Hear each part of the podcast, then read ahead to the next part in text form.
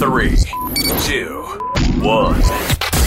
From down in the Dirty Bird, Oh my goodness gracious! the only mustard buzzard podcast on the planet.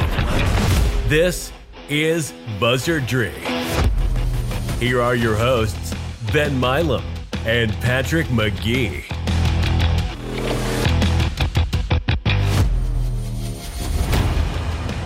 Welcome back, everyone, to another episode of Buzzardry. It is Tuesday night, August 23rd. We are, Pat, how many days away are we? Are we 10 Uh, days away? 11, right? 11 days away. Tuesday, yeah. That's right. It, we will be 10 days away. When you're hearing this. That's right. When this Or sooner. episode is released, yeah, could be you listening to this the day before. Uh, we'll have another episode out by then. We are weekly from here on out. That is the plan, at least. I want to remind you to follow us on Twitter at BuzzardryPods, we, where we will put all of the necessary updates for the podcast. So follow along on Twitter. I think it's, there's still a, a prompt to go follow the, the Facebook page on our on our outro. I, I will eventually put us uh, on Facebook. For right now, it's just Twitter at BuzzardryPod. My name is Ben Milam, and I'm joined with my partner in person, Patrick McGee. Pat, how are you doing on this Tuesday evening? Glad to be here on this. Yeah, back in person. Uh, been raining a lot, but uh, glad to be back in person. Yeah. That's right. A lot of rain, a lot of audio issues. We recorded last week. Patrick tweeted it, uh, but in case you didn't see that, we recorded last week. Same thing happened the week before, uh, but basically the audio was unusable. So, crossing our fingers, hoping that uh, it is no longer an issue now that we are in person. Hopefully, it sounds better again. And uh, man, it's just good to be back in person. Good to uh, have a little football to talk about. Pat, we'll talk. Uh, we'll touch on uh, fall camp, what we saw, I guess more particularly what I saw on uh, the tail end of fall camp. They finished Saturday. Uh, last Saturday was the last day of fall camp. It was a scrimmage. I did not get to make that, but we've been putting out a lot of great stuff on BigGoldNation.com. That reminds me, this episode of Buzzardry, as usual, is sponsored by BigGoldNation.com. That is B I G G O L D N A T I O N.com. It is the premier inside source for all things Southern Miss athletics, particularly if you're a football fan. A lot of great content coming out lately, more to come as we near the season. Pat, what have you heard out of fall camp? Well, yeah, I guess the uh, the big thing ending uh, the scrimmages on, um, I guess the last, yeah, like I said, the last one was on Saturday was, sounds like Ty Keyes had a huge day. Mhm. Sounds like he had a couple big pass plays, uh, had at least one to Caston, because Brownlee had sit out, so I don't Mhm. had sat out, so he didn't have any um. So I'm trying to think. What Caston at least had one of those big plays, and so that was the thing that caught my eye is you know you you had kind of seen Keyes reports of him being up and down, uh, but yeah, on on Saturday, really sounds like it was one of those up days. In fact, I think Hall Mhm. said it was his best day, the office's best day. So that was something that I was kind of you know we talked about the two things. Uh, I mean, the two big keys to the season are your passing game um, and your offensive line. Your piss, uh, particularly your ability to pass block. Yep. Um, so yeah, th- those are the two things. So with Keyes having those big that big day, that it gives you some confidence um, heading into next week's game against the Liberty. So that was kind of the thing that caught uh, my attention uh, from the various reports from people uh, that have been covering the um, fall scrimmages and fall practice. Yeah, I think it was Dima Mixon who who tweeted out. He's been doing a great job. All the Student Printz guys doing a, a really really great job of uh, covering all of the things that they're covering. Doing a, a really um, doing really well done journalism. So just a quick shout out to those guys. Uh, been fun getting to be around them. But Dima, Dima tweeted. I think Tyke started the scrimmage three for three for 205 yards. And two Yeah, touchdowns. up, and when I first saw that, I thought that was a typo. I was thinking, oh, unless he hit like, I was thinking, well, unless he had a couple seventy-yard plays, and then he later was like, yeah, he had like at least two Mhm. or maybe three 70-yard uh, plays that, yeah, for touchdowns. So that was uh, that would explain that. Yeah, and it, you know, I, I think I've said this before, maybe the last episode when we were talking about a few things on fall camp. It's so difficult to really draw anything significant from fall camp outside of individually because, you know, a stat like that, obviously you get excited about your young quarterback and feel like, you know, maybe he's he's starting to hit his stride. and uh, you know he- here in his second year in the system and get some confidence at the tail end of this his second fall camp. But then some people ask, okay, are people just going to be able to take the top off of our defense all day long? You know, it, it's uh, it's hard because you're playing against uh, the same side every day, and and obviously, you know, there there are some things you can take out of it, which which we will talk about. But yeah, I, I- think any way you shake it, you got to be encouraged with the way that Tyke's played on Saturday. He's had some shaky days. He's had some really good days. The key with Ty, as it has been since he's gotten on campus, Will Hall has talked about this, is consistency. Can he consistently manage the offense and avoid the game-breaking mistakes? And he did that in spots last year, but then he would have a game-breaking mistake or would be, you know, you could call it a forced mistake due to a breakdown in pass protection. Uh, that's that's one thing we'll talk about. Expect the offensive line um, to improve. I, I think from what I've seen, but um, and we'll go into a little further detail on that. But yeah, just the way that Ty has come along this, particularly the last week of fall camp, and I think he had they gave him the day off today, and I, it feels like the coaching staff is starting to get more comfortable and confident with Ty Keyes as your clear starter. Yeah, I think, and you, you kind of look at keys to the two big things that I was kind of looking for um, heading into this year from him were just kind of the accuracy Uh-huh. and uh, the ability to make progressions. I just remember that game against Troy. Um, that was kind of the question, the accuracy. I mean, there was a couple balls where he, I mean, he honestly threw a, you know, like a hundred mile per hour fastball. It was, you know, just needed like it was just like an intermediate throw, and it um, missed a couple guys through that way. So just kind of, um, yeah, looking for the accuracy, the ability to, you know, read the field, look for your second read, your third read. And uh, yeah, I mean, Hall said, it or just kind of reports, and from listening to Hall, it sounds like he made an improvement, improvements on that regard. But yeah, I mean, you don't really know until you know you start facing somebody that isn't you. And Mhm. that's like you're saying, people now saying, well, the offense is looking good. Well, maybe the defense isn't as good. And then, you know, the defense can have a good day. Well, the offense is very good. So that's kind of the um, thing about fall scrimmages and fall camp is just, it's kind of hard to make any kind of judgment just because you're playing against um, yourself. So that's kind of the uh, antici- anticipation Mhm. for Liberty game. What improvements have you made uh, over the uh, over this last year, over the off season, and uh, how much of it have you made? So that's kind of what uh, everybody's kind of looking forward to on Saturday. Yeah, that's that's one of the, the positives of, of playing a, a capable opponent, not just running out there against a swag team. You, you you sort of immediately measure yourself, and I think that was true of the South Alabama game last year, where you saw some of the glaring issues that would continue throughout the 12 game schedule.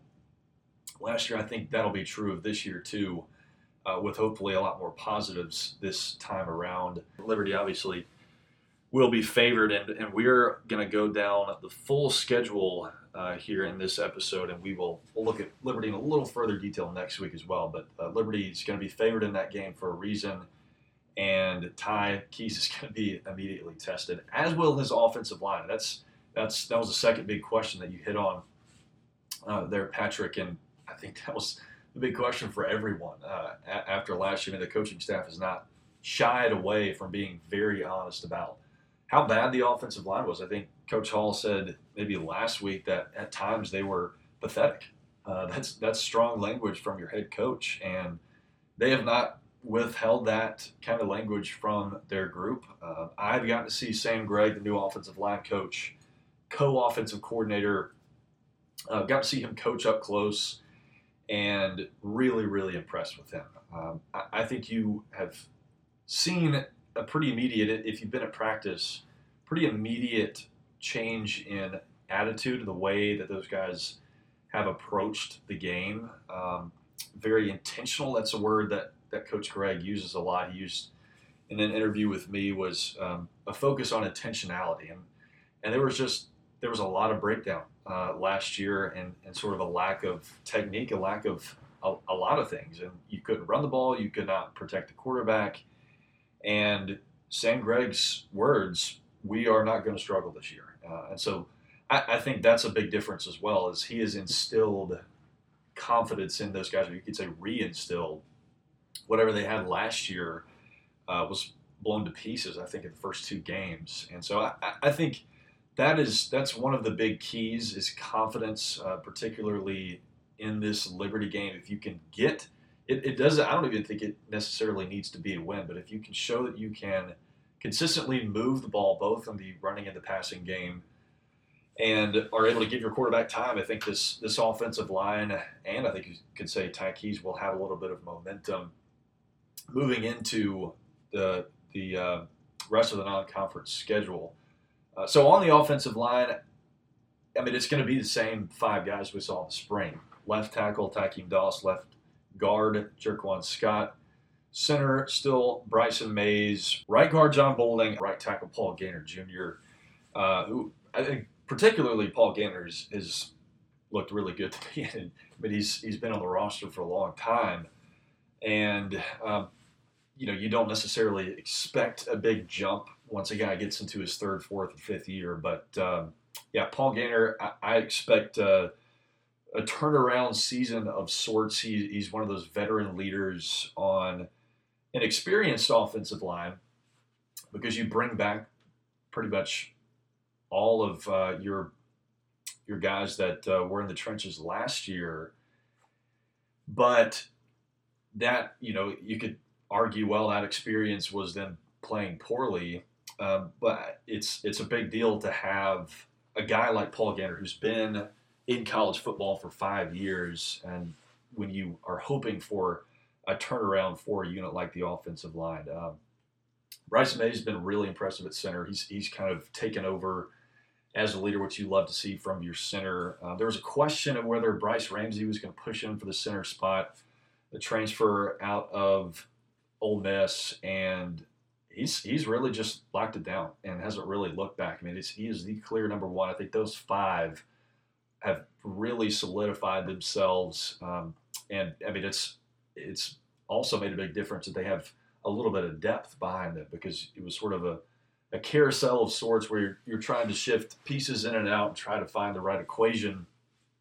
Uh, last year, and saw a lot of guys play who weren't necessarily ready to play. Now you have you have some young talent, but you also have some guys who got experience last year who add depth, and you've really got three strings of capable offensive linemen. Some of those guys, hopefully, will not have to play, and, and those hopefully those five can stay healthy and, and be really good.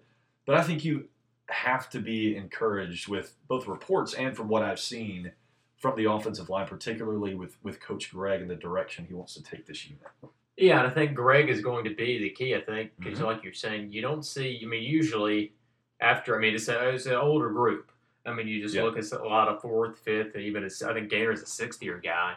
Um, so if you see a big improvement in these guys, I think it's mostly going to be because of um, of coaching. Sure. Um, so yeah, I mean, you talk about Gainer. I mean, he had like, uh, uh, yeah, I can't remember if he was fifth or sixth year, but he was a guy out of high school who was pretty big commit out of uh, I think Gosha. I think he was committed to state for a while, and um, maybe they ran out a scholarship him or something. Ended up here, and you know, he just hadn't quite panned out. But you know, this could be, you know, who knows? Light finally clicks for him and his finally your eligibility special at tackle there. But yeah, I mean that's the thing because you know we talked about. I mean the two big O linemen you brought in. I guess that you, you maybe or you, you thought Ramsey was going to come in and um, contribute. Maybe he still could. Um, and then you also brought in McMillan, and he's I guess still kind of more project. Maybe you could see him um, kind of start down the stretch. But yeah, I mean it's kind of the same group. So I think the coaching is going to be key. Um, and then maybe you get those um, those two transfers. And although I mean you would you know you say with McMillan's age, he's still kind of you know projectable, um, whereas Ramsey I guess is a little more developed, just being older. Um, so yeah, I mean that is um, kind of what I'm thinking. Is Gregg is um, if if you see a big jump in the O line, see a big jump in uh, in pass protection, I think Gregg is going to be you know kind of the key reason for that. Um, just based on uh, the roster and the uh, makeup of that line. Right, and it's a, it's a big deal that he and Coach Hall have coached together in multiple spots in West Alabama, West Georgia, and have been really successful there. He was really, really good in both of those spots and was really good at Liberty as well.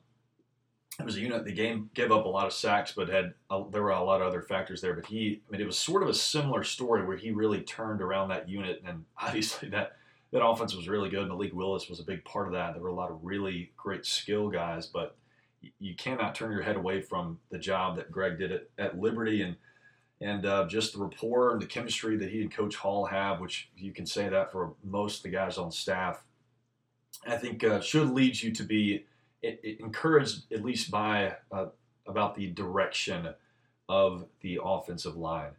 Pat, anything else on uh, fall camp we should touch on? Uh, I think that is it. Yeah, I guess um, you know Hall's kind of said transitioning toward Liberty now, so that's Yeah. kind of the the um what everybody has their eyes on now is right. uh, that Liberty game. So it's kind of just crazy how fast uh, off season's going, and we're already looking at Liberty prep. But yeah, That's right. Well, let's uh, let's take a look through the full 12 game regular season schedule, uh, like we promised you. And again, we will look at Liberty in a little further detail. We'll try to do this fairly efficiently. We are going to give you our game by game predictions and a season win loss total prediction through the regular season. Uh, hopefully, you won't hold us to any of this. I think me and Patrick are in the same ballpark we have been. I think I've actually, because we have recorded this, I guess twice now. Um, I don't even, I can't even remember how many times we've recorded this. I, I think my my uh, season total in wins has changed, and Oh, okay. uh, but I'm going to stick with what I did last week that no one heard. So, um, Pat, let's let's jump into this first game. I mentioned they're likely going to be favored. They will be favored Yes. uh, in Hattiesburg. there's already an early line. I think it's three and a half. Okay, that's that's a little shorter than than I would have uh, expected. I I would expect that to go a little more Liberty's way. Um, but uh, yeah, that's that's for a reason. Um, they lose a lot, but they also bring back a lot, filled in a lot of gaps. Uh, Charlie Brewer, the Utah transfer, transfer who's also uh, really good at Baylor, uh, has been announced as the starting quarterback, and that is that, that is going to be a, a big reason for why Liberty is favored in this game, just due to his experience, his success in the past, and also Hugh Freeze's ability to to really mold quarterbacks, particularly transfers. Uh, so, Pat, uh, give me your give your game one prediction against Liberty Flames. Yeah, so I think this is going to be a loss. Uh, you look at Liberty; they're seventy-one and S and P plus, or I have it, think I have it reversed. Plus seventy-six and FPI, and so but returning production, uh, they only return fifty-four percent of their production, which is 109th in FBS. But I just look at Liberty; they would be, you know, them and ULL if they were in the Sun Belt West. Those would be the top two teams in uh, the division. So yeah, I mean they're comparable to the top of the Sun Belt. And I just feel like game one, I think Keyes is going to get better as the year goes on. I think he's going to maybe going to struggle early on. I mean, because remember he's still basically, a, I mean, a freshman. I mean, he is a freshman, redshirt, but you know he, he still doesn't have a ton of experience. So I think he needs to get some game experience, and I think, um, yeah, there's going to be some lumps in game one. I've kind of felt like this whole summer this would kind of be a, a slog of a game, uh, kind of a low scoring. Uh, so yeah, I'm going to say Liberty uh, wins game one. Yeah, I, I go back and forth because I really feel like I think there are two wins in the non-conference for Southern Miss, and I go back and forth on Liberty and Tulane uh, because I, I do think the Tulane game is a little more winnable, but this is this Liberty game is interesting because it is game one, and there are going to be a lot of kinks to be worked out on both sides. You mentioned Tyke's obviously very inexperienced relative to most starting QBs, but you look across the other side at Charlie Brewer, who has thrown for 10,000 plus yards in his career at two different really good football programs. Um, that that alone, I think, uh, gives Liberty the advantage here and, and makes me uh, think this is a loss for Southern Miss. But I mean, you mentioned, I mean, number 109 returning production returned just 54% of their roster. They they're going to have a lot to work out as well. Um, and you know, even though Charlie Brewer has plenty of experience, having a new QB in your system usually are kinks to work out in the early third of the season. But I'm going to give this uh, this prediction to Liberty. Southern Miss starts 0 and 1. Then Pat, you roll down to Coral Gables against a uh, really highly thought of team. At least if you look at the early season polls, which is true some of the time. Um, I had somebody say to me the other day, "Well, yeah, they're they're top twenty of the AP and and the coaches poll, but you know you could say that of Miami and Notre, Notre Dame every single year. Yeah, it ends up not being true ninety five percent of the time. But this this really is a Miami team that should be much much better than a year ago. I believe they finished seven and 5 Mhm. last year, and there were three games, three games that uh, they lost by a total of eight points. So that was borderline. I don't know if this is the correct way to say this, but borderline a nine or ten win team could have been a nine or ten win football team and return a lot from that group. Obviously, a new coaching staff with Mario Cristobal, but I mean, solid QB uh, that you're going to face again back to back weeks in the early season. Uh, I think I think this is not an expected loss, um, but one that would be a, a, a tall order to win particularly. Well, I mean, it, I mean, it. I mean, it is an expected loss. It's just, I guess, not a, a guaranteed loss. Like when you go play Alabama. Sure. Yeah. Okay. When you go play, yeah. Better but, way to say but. Yeah, but I, I guaranteed right. loss. There's no guaranteed loss if you're unless you're playing Alabama. Yes. Yeah. Right. Um, yeah. So Miami, I mean, they're yeah, like you said, 16 the AP, and then I guess FPI and S&P Plus have a little bit of a divergence on what they think they're going to do. The 29 and S&P Plus, the new update that just came out a couple days ago, they're number nine at uh, in FPI. Um, so yeah, this I'm trying to pull up the, uh, the blue chip index for this year. Um, yeah, so it's basically the 15 teams that recruit that have a, a roster majority uh, that are made up of uh, four and five star players. And Miami is on this list, so 55 percent of their roster is um, is blue chips, or or or, or this incorrect grammar, are blue chips. There you go. So I mean, and that's the thing. So the blue chip index is basically in the in the 21st century. Basically, no team has ever won a national championship Hmm. with um, without being a blue chip ratio team. And that's not to say Miami's going to win the national championship. They just meet the lowest barrier to do that, just based on the way they recruit. So yeah, their team, they just, I mean, they've been one of these programs, kind of like a Tennessee or a Nebraska, one of these traditional programs, kind of a blue blood that's um, struggled over the last 15 years, but it's, it's by far the best roster you're going to see all year. Um, obviously on the road. Um, and th- yeah, so this game I would expect the line to be maybe 20, 25 in that range. Um, so yeah, I mean this is toughest game of the year. Like you're saying, not playing Alabama, Yeah. uh, but it's a game where um, you're certainly going to be big underdogs and one that I'm going to project a loss in. If it's if it's uh, if the spread is 25, I this a little side prediction. I think um, I think Southern Miss beats the spread in that. This is a a team that has, you know, is sort of a, an anomaly. I mean, in the first year of a coaching staff, not a lot of times you have conference championship level expectations, but this is a group that really does have a chance to compete for a title in the ACC. Okay.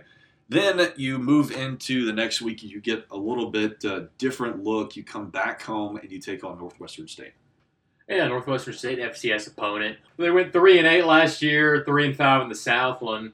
And uh, yeah, so the preseason, they're five of eight in that Southland preseason poll, and one of those teams that they're head of is uh, A&M Commerce, who's just they're a call up.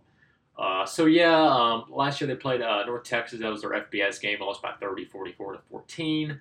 Uh, so yeah, Northwestern State. This is uh, they're not a SWAC level. I mean, they're going to put up more fight than you know a Savannah State or uh, uh, I guess Savannah State was MEAC, but or they'll put up more fight than a Southern University type. Uh, but they're a, uh, a opponent that is, yeah. I mean, this is you said Miami's the toughest game. This is going to be the easiest game you would think um, on the schedule, just because you know you're playing a kind of a mi- middle of the pack, or not even middle of the pack, kind of a toward the bottom of FCS uh, type team. So this is a game uh, you expect win going away. Yes, I don't think there's any doubt about that. So Miss gets their first win based on our predictions. You're now one and two in the hypothetical season in the regular season schedule. Now you round up the non-conference schedule. This one is an interesting game, interesting matchup. You go to Tulane in New Orleans, and also a really good roster, Pat. Yeah, it is, and this was a Tulane team that went two and ten last year, but I think they're going to be a bounce back. They moved Phil Steele, uh, bounce back um, list, and they had lost some close games, and so uh, I don't think this is going to be Fritz's best team he's had there. I think that maybe the 2019 team he had that uh, beat us in the um, in the Armed Forces Bowl that might have been his best team. But this team could win more games than any other Tulane team just because the schedule is pretty favorable. I mean, you look at their non-conference. I mean, they'll probably be favored in three of their four non-conference games. I think Mhm. Tulane will probably uh, be the favorite in this game unless you know they struggle big time out at the end. USM beats Miami or comes close to it beats Liberty or something like that. But um, yeah, this is the Tulane team. They bring back Michael Pratt, good quarterback, and it, uh, yeah, so returning production 34th, uh, uh, 70% of that returning production. They were picked 7 out of 11 in the AAC poll, so kind of middle, bottom, uh, lower middle class in the AAC. So, yeah, this is a, I think Tulane is probably going to be, just because it's on the road, um, I think they're comparable to the Liberty. Um, but just because it's on the road, this could be your second most difficult game of the year. It or Coastal, I think. Um, kind of uh, in between those is the uh, toughest game behind Miami. But yeah, I think this is a loss. I think Tulane's got a pretty good year. I think they can win seven, which they have not won seven in the regular season under Fritz. Um, so yeah, I think yeah, lose uh, at Tulane.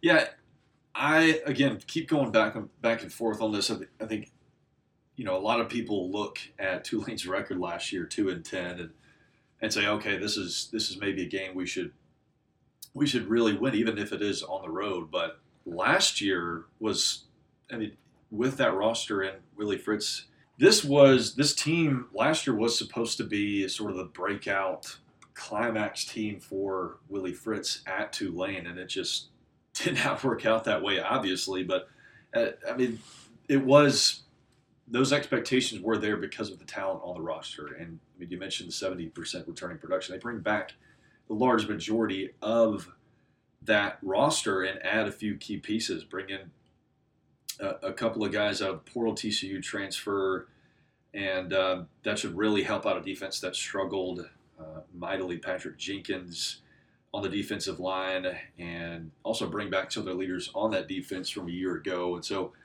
yeah, I think when people look at the two and ten record, it's I mean this this team is much much better, at least roster wise. Uh, just a lot of stuff went wrong. I think similar story in some ways to Southern Miss's season last year. Michael Pratt did not have a great year relative to the year before that, or really his talent level. So I would expect him to return to that.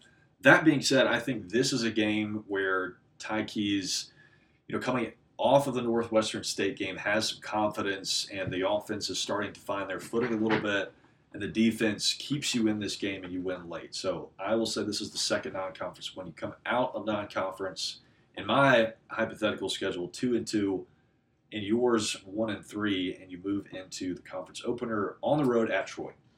Yeah, so Troy is they're 91 in S&P plus, and that puts them uh, second in um, trying to pull up the schedule, but yeah, second in uh, the Sun Belt West, and I think Troy could be. I'm trying to see if they play Lafayette at home, because if they do, I think I'm going to project them to win the West. Because um, let's see, okay, that's on the road, so maybe they won't win the West. But um, yeah, so I think this is actually a pretty good roster. I mean, you look at that. Uh, did I say 91 S&P plus 78 FPI? So I mean, yeah, top 80 in FPI, which is pretty good for a group of five uh, nine in returning production, 80, bring back 80% of their production from last year. Um, and then they just, big news, they just brought in a transfer, Jarret Doege. Uh, I hope I'm probably not saying that right. Um, I don't know if he's going to start right off the bat, but he's a guy with a ton of experience. I think he's a fifth or sixth year guy. He's at Western Kentucky, but he'd started a bunch of games at um, West Virginia. I think he first career he's thrown over over 70 touchdowns. So he is a you know kind of an experienced, um, polished quarterback um, again, I, I, don't know if he's going to start that um, their opener at Ole Miss, um, just because I mean he just got there I think last week, so he yeah, still has to learn the playbook. But there is um, some I guess continuity there just between um, he had been with Neal Brown at West Virginia, uh, Jon Sumrall, the coach, um, new coach at Troy, was on those staffs.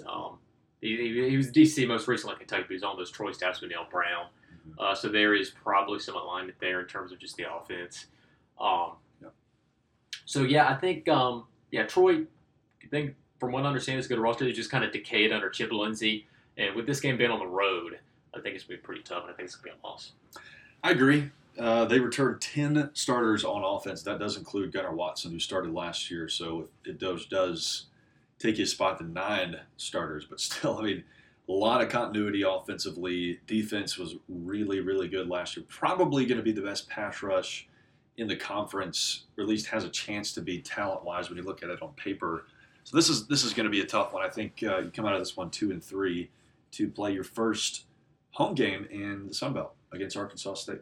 Yeah, so I think Arkansas State. I think this is a win. You look at Arkansas State; they're 121 S&P plus, 113 FPI. Uh, they bring back 55% of their production. Uh, this is 97th in the country. Um, I think I read somewhere maybe 70% of their um, roster uh, freshmen and sophomores. So it's a young team. Uh, they're kind of rebuilding this roster. Uh, Butch Jones. Um, I guess we're going to see. I mean, he was kind of he did well at Central Michigan and Cincinnati, but he also benefited from following uh, Brian Kelly at, at, those places, and you know obviously didn't do as well at Tennessee, although that's been a dysfunctional program for a while now. Uh, but yeah, I guess quarterback James Blackman. Uh, he was, I think, he's a six-year guy. He was at Florida State. He was a big recruit, uh, and he had decent numbers last year. Uh, but yeah, I think Arkansas State. I think this is going to be a team probably bottom three in the division. I think at home this is one you win. Really bad defensively last year. A big reason they finished two and ten, only won two games, and offense wasn't all that great either. I, I do. I don't know if you can call me a Butch Jones believer, but I, I do think they will uh, they will improve under him. But I don't know if that's necessarily this year, and I think this is one you feel pretty good about. So I will say Arkansas State is a win as well.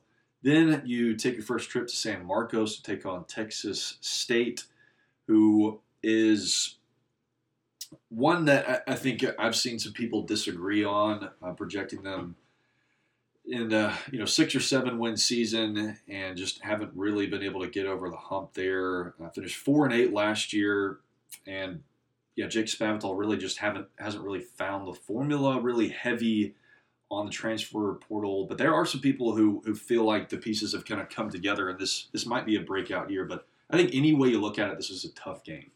Yeah, I think this is one of those games where um, you kind of go when you think, well, Texas State, you know, they're one of I think they're one of two programs in FBS that has not been to a bowl game. I think UMass is the other, so you kind of go, in, oh, this would be an easy win, but. Uh, I mean, yeah, I mean, you look at their S&P Plus, 122, 111 at FPI, but their returning production kind of right in the middle of FBS, 68 overall, 63% of the roster or or, or up their production. Production is measured differently from roster. Basically, just kind of the value you create as a player. But mm-hmm. but I guess the big thing that's giving them hope is um, Layne Hatcher, a transfer from Arkansas State. He, he could possibly be the most accomplished quarterback in this division. I mean, I guess him or Doege, if uh, up being a factor for um, for Troy. But yeah, I mean, he's thrown in his career up for over seven thousand yards, sixty five touchdowns. So yeah, he's an experienced guy. Um, and, and, in that offense, you know, Spavital's kind of a uh, he's from the Holgorsen tree, so they're going to want to throw it around and you know up tempo and that kind of thing. So um, yeah, this is um, I this is a win, I think. But uh, Texas State, I could see them clicking and maybe winning six or seven, finally getting that bowl. This could be a tougher game than expected. But I think this is I think this is when Texas the vibes around Texas State football just haven't been good the past. I guess really since yeah. they've gone to FBS, but yeah. I am going to say this is a loss. Okay. I think this is one that uh, maybe gets people a little discouraged. And I I think um, well now I'm forgetting. Did I? Okay, yeah. You're coming off your first Sun Belt victory, kind of riding high, and this is uh, I feel like this is where you stumble a little bit. I agree with the sentiment that you you talked about before we got into the schedule of going to be some lumps, and this is still a, a really young roster. I think people a lot has been rightfully made of the, the depth and your full 85 scholarships, but still a really young roster, a lot of inexperience. And I think that uh, that sort of plays against you in San Marcos. So I think uh, I think you end up one and two in the Sun Belt in your first three games with a loss to Texas State, and then you kind of get what people look at as, as sort of the big one when you look at the schedule uh, on on paper Thursday night, ESPNU against Louisiana, who was 13 and one a year ago. Uh, probably are not going to win 13 games, but this this will still be a really tough game against a good team. Yeah, so they're um, favored to win the um, the West by the, um, the preseason poll. S&P Plus has them highest in the West, and in FPI. Uh, yeah, so yeah, 68 in S&P Plus, 74 FPI. But yeah, returning production, they lose half their uh, value from last year. That's 119 um, in FBS, which is you know bottom uh, 12 or so. Uh, so yeah, I mean the question is, even though that they've had a ton of success, how does this new staff transition? I mean, Desormeaux was the OC, so continuity uh, or continuity there. Um, but yeah, also new quarterback losing Levi um, Lewis. So yeah, the new quarterback they just named it a couple days ago, Chandler Fields. Um, and he's kind of, uh, I guess, kind of a throwback. One of these guys. He's a fourth year player, but he's only thrown 14 passes, so he's kind of waited his turn. Um, didn't transfer, but yeah, I mean, he hasn't barely thrown any passes in his career. So I mean, kind of on that. People remember the uh, Chris Campbell trajectory, kind of a guy who waited um, Yeah. behind a, a long-time starter. Now he's finally getting his chance to start. Um, so yeah, that's the question. A lot, I mean, a lot of questions with him. Just kind of the quarterback, uh, new coaching or new head coach, and just how do they replace all those guys they lost from last year? But yeah, I mean, the computers still have him as the favorite. Uh, the media still has him as the favorite, and I think they should be, uh, just based on they've dominated this division. I think until somebody knocks them off the, the top, you got to put them on number one in the West. But I, I think this is going to be a loss. Although I almost want to make it a win, but I think this is going to be one of those heartbreaking losses. I think I'm going to say they, they're going to kick like a 49 yard field goal to win by Oh, two. boy. It's gonna be, it's gonna be painful, but uh, Okay. it's a close loss. Man, I sure hope not. Um, I think coming off of what I predict as the loss to Texas State, I think this is sort of your bounce back win. I think it'll be a really great crowd on a Thursday night and obviously a familiar opponent. I think the defense really shows up in this game.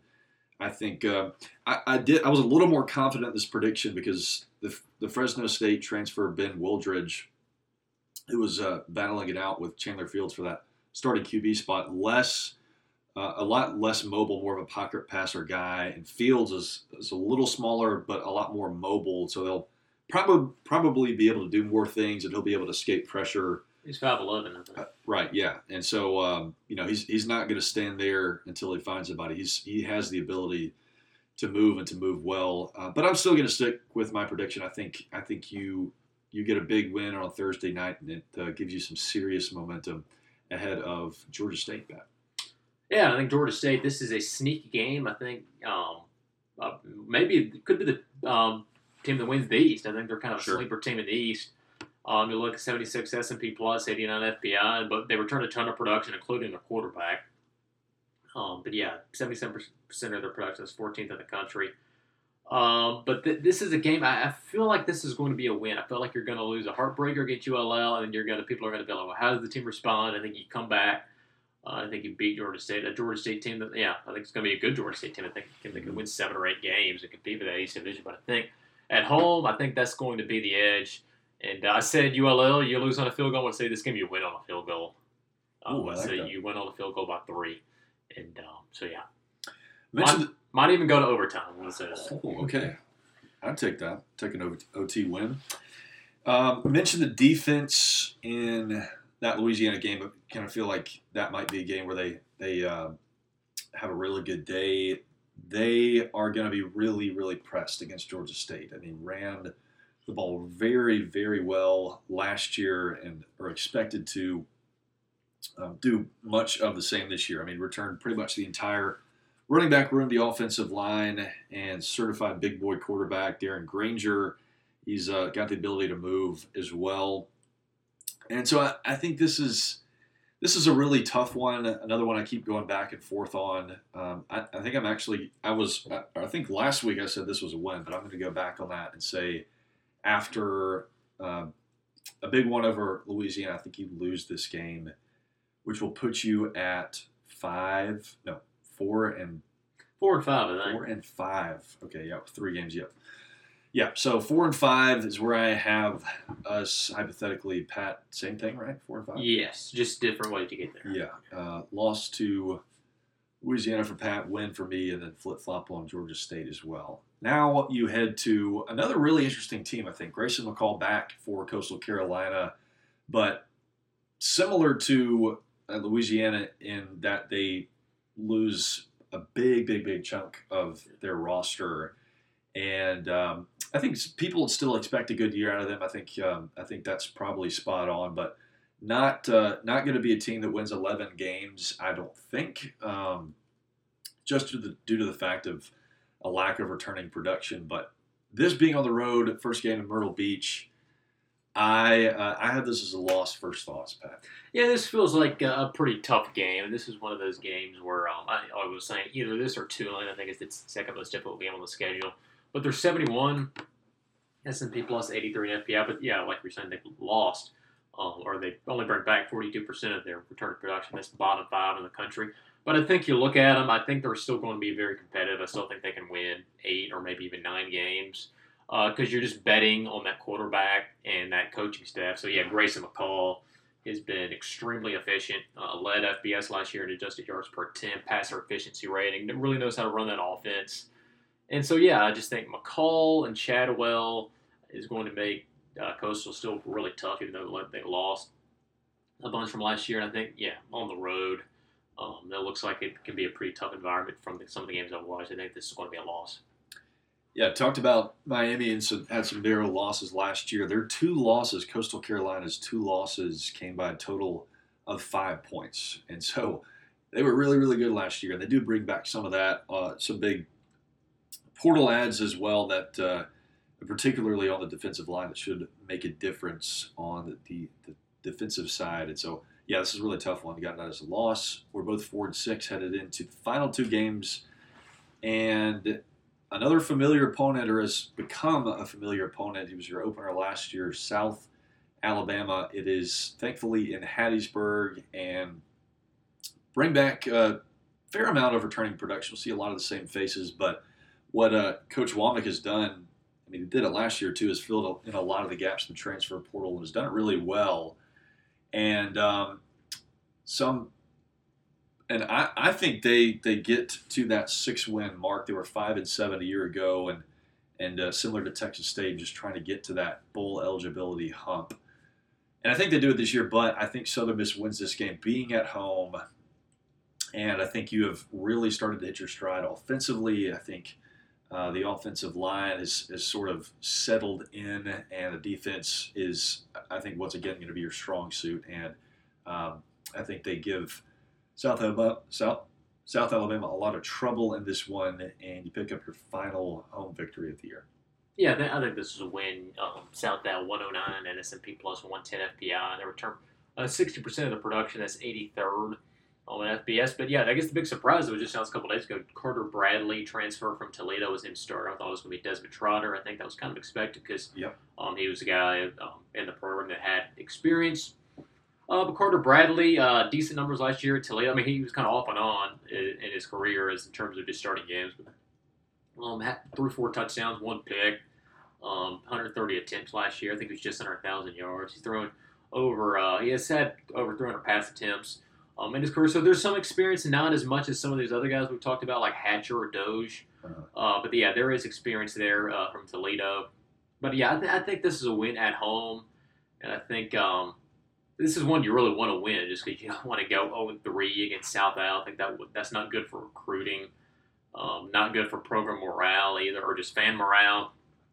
Um, yeah, so this is one I think if uh, if you're gonna you know get to six or seven wins, um, which we're kind of thinking is kind of the benchmark this year, I think this is one you got to win, and I think this is one you will win no Jalen Tolbert is a yeah. huge deal. I mean, yeah, I'm glad he's playing for the Cowboys. That's now. right. I think I think his total last year, I think he had seven TDs with 827 yards. That's what it felt like in Mobile. And that, that first game just could not guard him.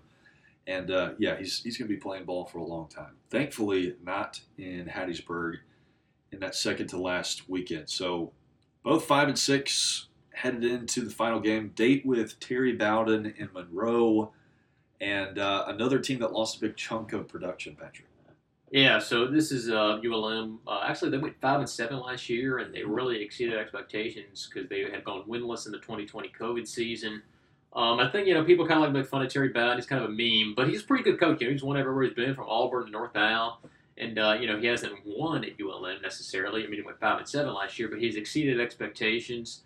But still, this is a team 126 S&P plus 128 FPI. You look at 108 return production, bring back 54% of their value from last year. This is a game you should win on the road. I think it could be a little trickier. This feels like this feels like one of those games, especially if we're like you're saying five and six, and you need to win it to get to a bowl. You could feel it being a little closer. Maybe you get a, little more nervous. Than, yeah, than you should. But I think this is a win. Uh, QB Chandler Rogers, who was on the uh, USM roster there for a short while in the, in the Hopson era, did some good things last year. I think he had a big game against Liberty. Uh, but this is this is a game uh, should win. I agree. I think I think both Southern Miss and Louisiana Monroe are still in the rebuild uh, process, and I, in my biased opinion, I guess I, I, feel like Southern Miss is a little further yeah. along, and uh, I think they will be particularly at the end of the year. So you're going bowling six and six. If if these are anywhere close to being correct, Christmas in Montgomery. oh, I wouldn't mind that at all. So somewhere somewhere that is drivable for the Southern Miss fan base um, would do wonders wonders for the program. Six and six is both of our final predictions. Uh, got there a little bit differently, but um, yeah, I, I think there's a lot to be excited about. A lot of winnable games, even those losses that I think both of us predicted. Most of those are winnable football games. I think you're going to feel like you have a chance. Um, obviously, you know things can change, injuries and yada yada. Uh, this, these are way too early predictions going all the way down the schedule. Lots can change throughout the season, but uh, looking at it from a glance on this side of starting the season, you see a lot of winnable football games. Six wins, I think you would be ecstatic about. Yeah, I think you look at. I mean, really, the only game you feel like you're going to be huge underdogs is that uh, that Miami game. I think that those Coastal and Tulane games, being on the road, those could be difficult, but those aren't impossible. Right. Um, so yeah, I mean, I think I think you look at six as the benchmark, and I think you look at the ceiling is maybe somehow if everything goes right, you could win eight or nine. Yeah. Um, you know, I think if, if you win that Liberty game, I mean, I think you could win eight because I think Liberty would be one of the best teams in the Sun Belt. If you beat them at home, that proves you could win. You know, go eight and four and compete for the division title. I think that's one of the takeaway I would have if I would have if you beat Liberty. But yeah, right now I think six and six, and that's where I think the uh, over under from Vegas has it. It's six, uh, USF at six wins as well. So I think that's kind of uh, close to a consensus is the six wins. If the defense holds, you just hold where you were last year. Obviously, really good top 50 total defense. Um, interviewed Coach Armstrong early last week, I guess it was. And he mentioned the stat you gave up 37, 38 touchdowns. It was a it was the fewest touchdowns surrendered in the group of five. If you can hold that production, Ty Keyes is consistently good and the offensive line holds up in pass protection, I think you are near that ceiling. I think you have the chance, potential, I should say, to win eight games. Uh, but lots got to go right, and uh, a lot of really good football teams on the schedule. Yeah, I think I think if you look at the end of the year in that S and P Plus, is that is that right? The thirty-eight touchdowns is the fewest in in G Fan. Is that what? Oh, That's what he told oh, me. I okay. okay. I didn't know if Cincinnati had fewer than that. Maybe that is right. I'll have to look at that. Um, but yeah, I think if I was uh, telling someone if USM finishes like just top 100 in S&P Plus offense and the defense stays where it was last year, um, I think this is a team that could win eight. So Yes. I think if just the if the offense, it doesn't even have to be good, just kind of mediocre. I think this team Yeah. can, win eight, go or go eight and four, uh, compete for that West Division. I agree. That's the question. Quarterback and offensive line is what what we talked about with Fall Camp, and that is going to be the story throughout the season. Pat, anything else on football? Again, we are going to dive fully into football next week, but anything else we need to touch on here? I think that is it. All right, a few quick ads uh, we'll talk about for baseball on the tail end of the offseason. Yeah, so um, the two transfer portal ads, uh, I guess from August, uh, or yeah, I guess they were they were in August, but yeah, um, Luke Trahan, um, uh, right-hander from Dallas Baptist, and he's a guy um, hasn't had a great career there. 7.23 ERA, 198 WHIP, uh, career 29 walks, uh, 34 Ks, and uh, 37 plus innings over the career, but. He's the guy. Last year he had 11 ERA, but he was a guy last year. They played um, the uh, Rangers instructional team or something like that in the fall. He was up to 98, looked really good. Uh-huh. Uh, the velo was down in the spring, down at 92, 93. Uh, but he has some real reliever traits. He's not going to start, I don't think, um, or have a chance to start. But he's a guy. If Oster can work the magic and he can click, things can click in his fifth year. I think he'll be a one-year guy.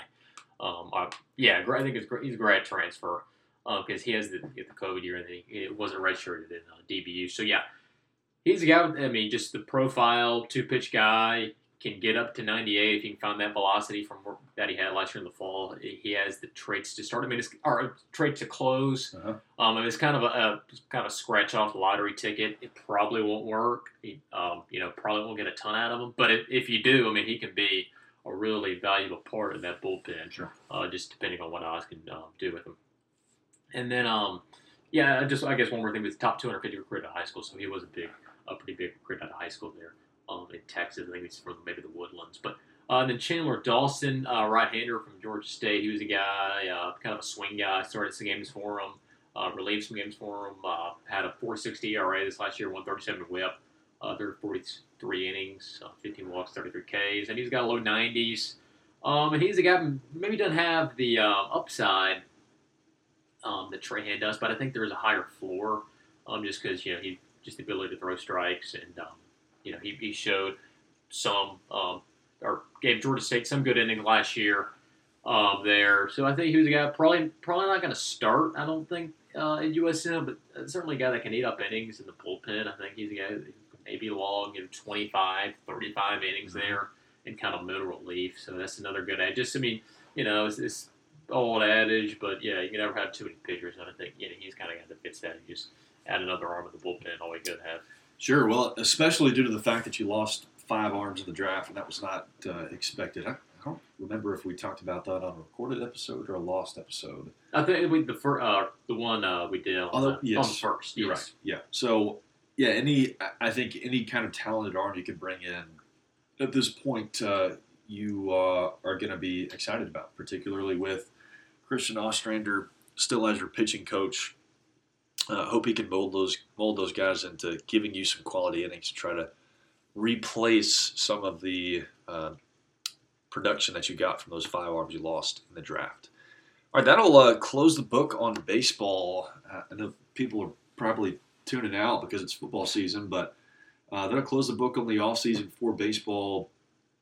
Fall baseball, not too far away. We'll, we'll talk Yeah. about that uh, as necessary. Yes, the first actually the first nu- our uh, schedule was released today for 2023. Southern Illinois. Oh, that's right. They did not have USM on there. Okay. Um, but it just shows you the schedules are being released. We'll start putting together scheduling tidbits, and we'll as soon as those are uh, coming out, we'll Yeah. talk about those. But yeah, We'll have our baseball preview episode next week. That's that's a joke, yes. not really. Uh, no, we've got a lot of football to go before then, and also a little bit of softball news. We mentioned uh, the fact that there was an opening as the head at, at the head coach position at Southern Miss, and we uh, bounced a few names around, but uh, Natalie Poole named the head coach at Southern Miss for the softball program. That's tried to find some semblance of consistency for a long time and have not been able to find it. Uh, Pat, what are you hearing on Natalie Poole? Yeah, so I mean, I guess the the most I guess most fans reacted mostly negative to it. I think just because I mean, you look at the overall record, forty six uh, percent winning percentage over uh, three different schools: Georgia Southern, McNeese, and Memphis. She has been to two regionals, one at Georgia Southern and one at McNeese, where she won the auto bid in those years.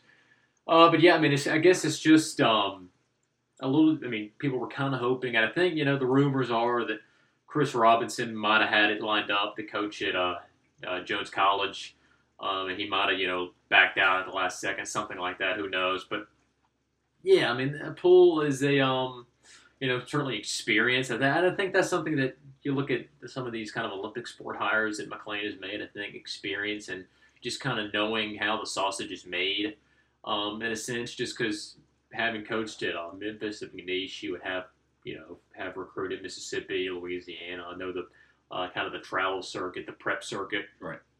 In these parts, and I think it's a similar thing with volleyball. You kind of looked at Jenny Hazelwood, didn't have a super impressive record, but she had coached at um, Mississippi State, and she had been, I guess, some kind of volley, volleyball travel club or, or something like, or run some kind of volleyball facility in Jackson. So she, you know, has a lot of connections um, kind of the high school travel ball um, circuit. So I think, I guess, yeah. I mean, that's just kind of my take. Is this certainly not a super, um, you know, flashy hire? Sure. Uh, but I guess if you're trying to find a silver lining, is you know she has experience. She knows how to get players, knows how to run a program. Yep. So if you're looking for a positive, I think that would be the um something I would say. And I guess you know you, people talk about well, you know I guess the pay.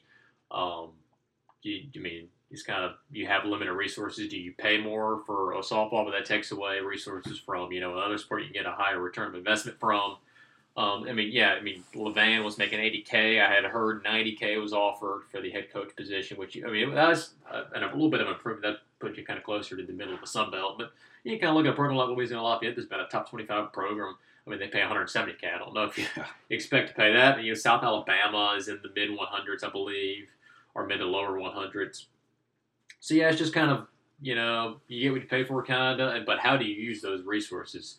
And um, so I don't, I don't know how all that's kind of decided and the decisions they make on that. But um, just I'm just rambling, just everything I kind of think about the softball hire. It's not really tying it together. but uh, yeah, that's just kind of my take on it. Sure, I, I think that is that's sort of the general sentiment. Is you know, you I think the main thing is you look at that record, uh, 553 and 639. I mean, it's not uh, not going to jump out to you on a page, but I mean, you mentioned the fact that she's been in the region. She knows how to run a program, and uh, from from everything that I have read and heard from people, is that she is a player's coach. People love to play for her and to work under her when she is the head coach, uh, members of her staff, and so there are things to to like about this hire. Um, you know, we'll come back in three or four years and, and see if you know it was uh, if you hit or if you missed. But uh, I think there are some things you like about this. There is existing talent on the roster um, that she will inherit, and uh, and I still feel like you could say you're sort of rebuilding, uh, particularly in, in her first year. And it feels like you've said that for a long time, but yeah, I think things to be optimistic about uh, for the softball hire. Natalie Poole, hope she uh, hits the ground running and turns things around quickly at Southern Miss and get back to uh, competing to play in a regional every single year. Pat, anything else in softball? I don't think that is it. All right. Uh, one thing we got last week was uh, we had we had talked about sort of waiting for this twenty five point, twenty five, right? Twenty five by twenty five, I think is what they call it, That's or right. something like that. A a general plan for and out of the athletics department, uh, and and it was it was more of a general plan. There were not a, a lot of specifics in there, but there are a few high points. Pat. Yeah, I guess you know I was kind of talking with uh, Bradley from Black and Gold Review um, about this, and it was just kind of saying like. Like yeah, maybe this doesn't look like oh this is. It's not like saying oh we're gonna definitely build uh, a, a new 6,500 uh, you know seat basketball arena by this time. But I mean, it's kind of you just look at it. If they do, I mean, it's by 2025, so that's only three or less than three years Yeah. away. So I mean, if you do some of these things by 2025, that these would be good uh, things. So I mean, it's just kind of talking about you know get to 10,000 uh, football season ticket holders, 3,000 of baseball, 1,500 um, uh, men's basketball, and the 500 for all the others. And it was just kind of talking about increasing Eagle Club, Circle of Champions. But I guess the the um, um, most interesting, and I guess some, talk about some of the facility things before we get to the naming rights thing, but talking about updating and modernizing Reed Green, and that's kind of the point Bradley was making is if you do update Reed Green by 2025, I think that would be a significant Yeah. move. I mean, Yeah. depending on how much it's upgraded, but I think Sure. you know, I think with the, uh, with the one percent tax and um, you know the other um, the um, give wing campaign, I think you could see um, a pretty good dent in um, making Reed Green better. But um, but yeah, I guess the uh, it mentions building a new golf center uh, for men's and women's golf. Uh, move all facilities as feasible on the campus uh, to create a championship environment. I think that's code word for saying maybe moving uh, soccer on the campus, maybe moving. I mean, softball think would be the big one. I think softball is one they would really want to move on campus. I mean, I- the rumored spot would be the intramural fields. Um, and I think that that might have even been on a master plan from years ago, is moving softball to intramural fields. Yep. But yeah, just kind of moving everything on campus. Uh, but yeah, I guess the big thing was the naming rights for facilities, Uh-huh. and um, you know, kind of the uh, interpretation of the Mississippi law is that is not legal. You cannot you cannot name it after a or a corporation. You can name it after people, you know, Reed Green or Pete Taylor, or whoever. Uh, but you cannot name it after a corporation, and you know that's just another revenue stream, uh, especially for a school like Southern Miss. Uh, where you know you can sell it to you know whatever bank or whatever you know Southern Tire Mart. I'm just throwing out them because they're a free free advertisement for them. Not that they, not that, not that the Duffs need it. Yeah, the revenue is going to jump after that. Yes, but I'm just thinking, you know, they're obviously big donors to the um, University Athletic Yeah. Department, so you know, Southern Tire Mart Arena or something. Um, but yeah, without giving too much away, I was just curious about it. So I was um, I was at a um, um an ADP launch. Uh, McClain had spoken at. And yeah, I'm not gonna you know say everything he said, but you know, they basically the, gist of it is they felt confident enough that they can um, secure naming rights for facilities, and they put it in there. Right. So um, I, I don't know what that entails. It's kind of one of those those advertisements you see on the internet. One time, like one weird trick to uh, solve hair loss or something like that. so I don't know what exactly Yeah. um, you know that entails, but they have a plan for it. So I think that that is exciting. Uh, the ability to sell facilities uh, or sell naming rights uh, for facilities, another um, just revenue stream, which you really need. It could be a way to big revenue stream too. yeah, I mean, especially if you're talking about just upgrading Reed Green, you know, whoever the sponsor is, maybe they could pay some of that. So, um, yeah, that, that was kind of the thing that really jumped out uh, to me from that that plan. I, we have talked about this a couple of times, and again, I, I keep I keep forgetting which episodes we actually got to release and which ones uh, we had to trash. But uh, speaking on the administration and just there's an agreed upon direction, and there is consistency across the board. I think in the vision of the athletics department, and although we did not get they didn't release specifics to the public. I, I think Jeremy McClain has specific plan. I don't think they would put this out if they did not feel that they could achieve these things. And so it's just, even though you know some people were complaining a little bit, well, they didn't really say anything. Well, I think it's just another example of the fact that you have what you need in the higher administration spots. And obviously, you know, you are you have an interim president, um, the best possible interim president I think you could have, and Joe Paul. And so that's a little bit up in the air of, of who you hire as president. But I think you you have to feel really good about the direction, particularly in the athletics administration, uh, that they are taking. And it's I mean it's it's aggressive. It is you know they're they are uh, you know they want to be in the top half, top third competitively, resource wise, facilities wise in the new conference. Uh, I think that's really encouraging and hopefully will carry some momentum in, into uh, com- into success on the field. I mean, it, it works both ways. It's push and pull, but I think uh, I think you're excited about the foundation that you see, and I think this is just another example of that. Yeah, and we've talked about you know alignment and just everybody from the president on down to the coaches having the same vision, and I think that is um I think that's something right now you see. You know, we've just talked about the example of Hopson where you did not have that alignment. Everybody was just kind of on the on a different page. I think. You know, I mean, it is kind of one of the buzzwords, you know, like with culture and alignment. But I think right now you do have a good culture within the athletic department. You have a good alignment. Uh, where in the past, you know, like we were saying a couple years ago, you maybe didn't have that. So, um, yeah, yeah, I think they uh, the plan was a positive. I think there's there's kind of been rumors maybe they're, of they're releasing like a facility master plan later on. I don't know if there would be a date on that or if that's something that would even happen. But um, that that would be another thing to uh, look for. I think that would really um, kind of tell you what they're um, thinking, just in terms of what they want to do with uh, Reed Green, and then maybe like we're talking about softball and soccer and some of those other facilities. So. Well, one thing that we absolutely have to talk about, we talked about it uh, last week. That uh, episode did not release, but uh, there is never a bad time to remember. Uh, you know, you talk about vision and where we're going to be as an athletics program. Lost uh, Corky Palmer two weeks ago, and you talk about all those things. He is one of the men who built this place into what it is, and was what Southern Miss was uh, was synonymous with Southern Miss baseball and just Hattiesburg in general. One of the best uh, to ever do it, universally beloved in Hattiesburg and Southern Miss, and I mean, you pointed it out. You you can't say that just about say that about just a lot of people. Right. But the kind of person he was, who he was on the baseball diamond and in the community, uh, Corky Palmer is an easy one uh, to remember and to honor, and we certainly feel for his his family.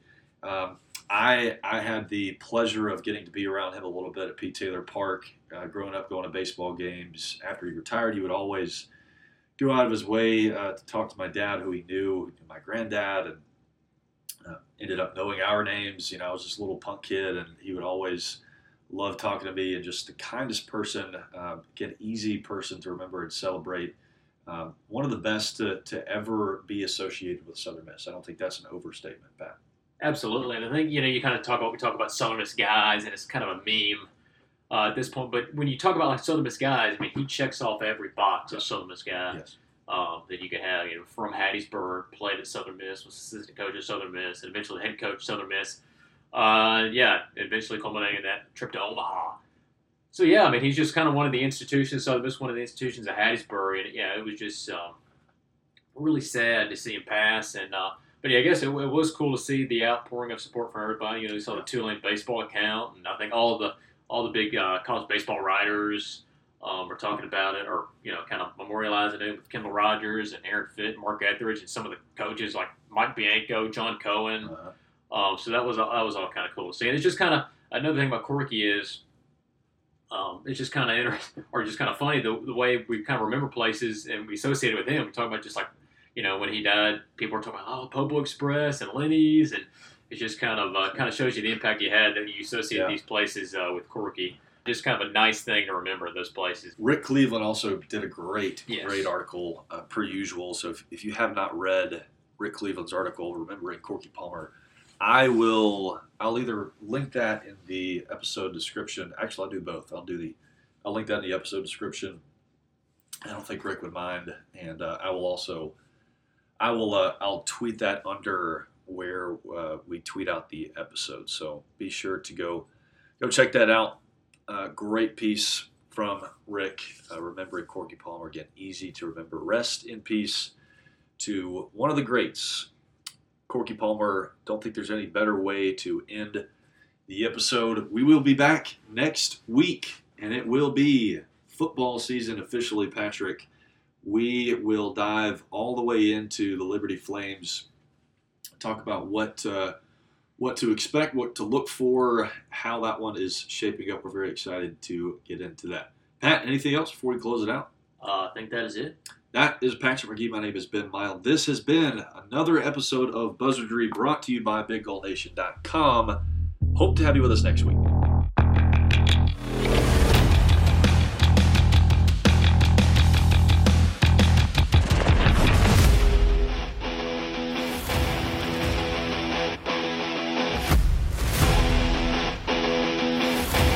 This has been Buzzard Dream. Thanks for listening, and be sure to share and leave a review. You can find us on Twitter and Facebook at Buzzard Dream Pod for all you need to know about the show. See you next time.